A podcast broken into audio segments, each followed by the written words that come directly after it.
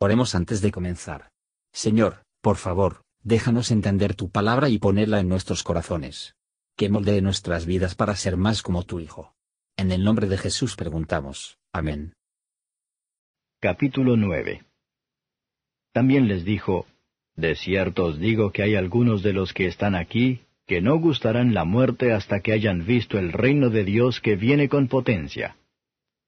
Y seis días después tomó Jesús a Pedro y a Jacobo y a Juan, y los sacó aparte solos a un monte alto, y fue transfigurado delante de ellos. Y sus vestidos se volvieron resplandecientes, muy blancos como la nieve, tanto que ningún lavador en la tierra los puede hacer tan blancos. Y les apareció Elías con Moisés, que hablaban con Jesús. Entonces respondiendo Pedro dice a Jesús, Maestro, bien será que nos quedemos aquí y hagamos tres pabellones, para ti uno, y para Moisés otro, y para Elías otro, porque no sabía lo que hablaba, que estaban espantados. Y vino una nube que les hizo sombra, y una voz de la nube que decía, Este es mi Hijo amado, a él oíd. Y luego, como miraron, no vieron más a nadie consigo, sino a Jesús solo.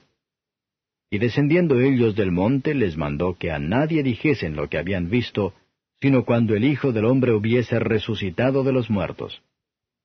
Y retuvieron la palabra en sí, altercando qué sería aquello resucitar de los muertos. Y le preguntaron diciendo, ¿Qué es lo que los escribas dicen que es necesario que Elías venga antes? Y respondiendo él les dijo, Elías a la verdad viniendo antes, restituirá todas las cosas, y como está escrito del Hijo del Hombre, que padezca mucho y sea tenido en nada. Empero os digo que Elías ya vino, y le hicieron todo lo que quisieron como está escrito de él. Y como vino a los discípulos, vio grande compañía alrededor de ellos y escribas que disputaban con ellos. Y luego toda la gente, viéndole, se espantó, y corriendo a él le saludaron y preguntóles, ¿qué disputáis con ellos? Y respondiendo uno de la compañía dijo, Maestro, traje a ti mi hijo, que tiene un espíritu mudo, el cual donde quiera que le toma le despedaza, y echa espumarajos, y cruje los dientes, y se va secando. Y dije a tus discípulos que le echasen fuera, y no pudieron. Y respondiendo él les dijo, Oh generación infiel, ¿hasta cuándo estaré con vosotros? ¿Hasta cuándo os tengo de sufrir? Traédmele. Y se le trajeron, y como le vio, luego el espíritu le desgarraba, y cayendo en tierra se revolcaba echando espumarajos. Y Jesús preguntó a su padre, ¿Cuánto tiempo ha que le aconteció esto? Y él dijo, Desde niño, y muchas veces le echan el fuego y en aguas para matarle. Mas si puedes algo, ayúdanos, teniendo misericordia de nosotros. Y Jesús le dijo, Si puedes creer, al que cree, todo es posible. Y luego el padre del muchacho dijo clamando, Creo, ayuda mi incredulidad. Y como Jesús vio que la multitud se agolpaba, reprendió al espíritu inmundo diciéndole, Espíritu mudo y sordo, yo te mando, sal de él, y no entres más en él. Entonces el espíritu, clamando y desgarrándole mucho, salió, y él quedó como muerto, de modo que muchos decían, está muerto. Mas Jesús, tomándole de la mano, enderezóle y se levantó. Y como él entró en casa, sus discípulos le preguntaron aparte, ¿por qué nosotros no pudimos echarle fuera? Y les dijo, Este género con nada puede salir sino con oración y ayuno. Y habiendo salido de allí, caminaron por Galilea, y no quería que nadie lo supiese. Porque enseñaba a sus discípulos y les decía, El Hijo del Hombre será entregado en manos de hombres y le matarán, mas muerto él, resucitará al tercer día. Pero ellos no entendían esta palabra y tenían miedo de preguntarle. Y llegó a Capernaum, y así que estuvo en casa les preguntó, ¿Qué disputabais entre vosotros en el camino? Mas ellos callaron porque los unos con los otros habían disputado en el camino quién había de ser el mayor. Entonces sentándose llamó a los doce y les dice, Si alguno quiere ser el primero, será el postrero de todos, y el servidor de todos. Y tomando un niño, púsolo en medio de ellos, y tomándole en sus brazos les dice, El que recibiere en mi nombre uno de los tales niños, a mí recibe. Y el que a mí recibe, no recibe a mí, mas al que me envió. Y respondióle Juan diciendo, Maestro, hemos visto a uno que en tu nombre echaba fuera los demonios, el cual no nos sigue, y se lo prohibimos porque no nos sigue. Y Jesús dijo, No se lo prohibáis, porque ninguno hay que haga milagro en mi nombre que luego pueda decir mal de mí. Porque el que no es contra nosotros, por nosotros es. Y cualquiera que os diere un vaso de agua en mi nombre, porque sois de Cristo, de cierto os digo que no perderá su recompensa. Y cualquiera que escandalizare a uno de estos pequeñitos que creen en mí, mejor le fuera si se le atase una piedra de molino al cuello y fuera echado en la mar. Y si tu mano te escandalizare, córtala. Mejor te es entrar a la vida manco que teniendo dos manos ir a la gehenna, al fuego que no puede ser apagado, donde su gusano no muere y el fuego nunca se apaga. Y si tu pie te fuere ocasión de caer, córtalo Mejor te es entrar a la vida cojo que teniendo dos pies ser echado en la gehenna, al fuego que no puede ser apagado, donde el gusano de ellos no muere y el fuego nunca se apaga. Y si tu ojo te fuere ocasión de caer, sácalo.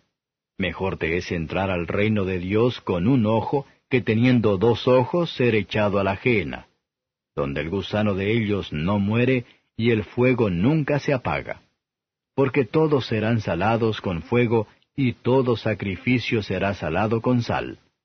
Buena es la sal, mas si la sal fuere desabrida, ¿con qué la adobaréis? Tened en vosotros mismos sal, y tened paz los unos con los otros. Comentario de Matthew Henry Marcos capítulo 9. versos 1 a 13. Aquí es una predicción de la cercanía del reino de Cristo. Un vistazo de ese reino fue dado en la transfiguración de Cristo. Es bueno estar lejos del mundo, y solo con Cristo, y lo bueno para estar con Cristo glorificado en el cielo con todos los santos. Pero cuando está bien con nosotros, tendemos a no preocuparse por los demás, y en la plenitud de nuestros placeres, nos olvidamos de las muchas necesidades de nuestros hermanos. Dios es dueño de Jesús, y lo acepta como su Hijo amado, y está dispuesto a aceptar en él. Por lo tanto debemos tener y aceptarlo como nuestro amado Salvador, y debemos renunciar a nosotros mismos para ser gobernado por Él. Cristo no deja el alma cuando alegrías y comodidades abandonan. Jesús explicó a sus discípulos la profecía acerca de Elías. Esto era muy adecuado para el uso enfermo de Juan Bautista, versos 14 a 29. El padre de los jóvenes que sufren refleja en la falta de poder de los discípulos pero Cristo tendrá el cálculo de la decepción a la falta de fe. Mucho se promete a nuestro creer. Si puedes creer, es posible que tu duro corazón se ablandó, tus dolencias espirituales pueden curarse, y, débil como tú, bien puedes ser capaz de aguantar hasta el final. Aquellos que se quejan de la falta de fe, hay que mirar a Cristo por la gracia para ayudarles a en contra de ella, y su gracia será suficiente para ellos.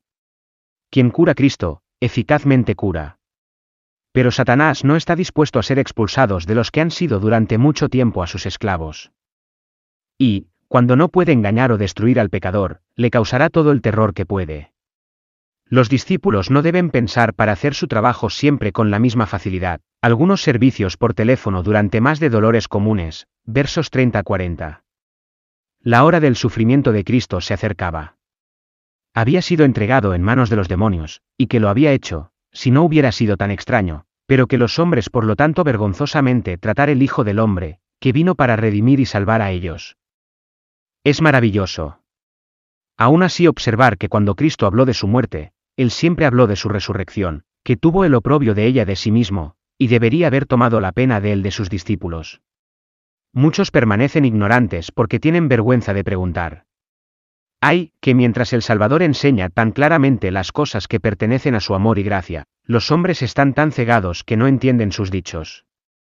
Seremos llamados a dar cuenta de nuestros discursos. Y dar cuenta de nuestras disputas, sobre todo acerca de ser superior a los demás.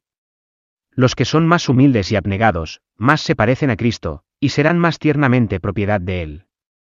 Este Jesús les enseñó por un signo, cualquiera que reciba uno como este niño, a mí me recibe. Muchos han sido como los discípulos, dispuestos a silenciar a los hombres que tienen éxito en la predicación a los pecadores el arrepentimiento en nombre de Cristo, porque no van con ellos. Nuestro Señor culpó a los apóstoles y les recordó que el que obró milagros en su nombre no sería probable que perjudiquen su causa. Si se traen a los pecadores a arrepentirse, a creer en el Salvador, y vivir una vida sobria, justa y piadosamente vemos entonces que el Señor obra por el predicador, versos 41 a 50. Se dice en repetidas ocasiones de los impíos, el gusano de ellos no muere, así como, el fuego nunca se apaga. Sin duda, el remordimiento de conciencia y con ganas de autorreflexión es el gusano que nunca muere. Sin duda, es más allá de comparar mejor que someterse a todo el dolor posible, las dificultades. Y la abnegación aquí, y ser feliz para siempre de aquí en adelante, que gozar de todo tipo de placeres mundanos por una temporada, y para ser miserable para siempre. Al igual que los sacrificios, debemos ser salados con sal, nuestros afectos corruptos deben ser sometidos y mortificados por el Espíritu Santo. Los que tienen la sal de la gracia, hay que demostrar que tienen un principio viviente de la gracia en sus corazones, lo que da disposiciones corruptas en el alma que pudieran ofender a Dios. O nuestras propias conciencias. Gracias por escuchar y si te gustó esto, suscríbete y considera darle me gusta a mi página de Facebook y únete a mi grupo Jesús Answers Prayer.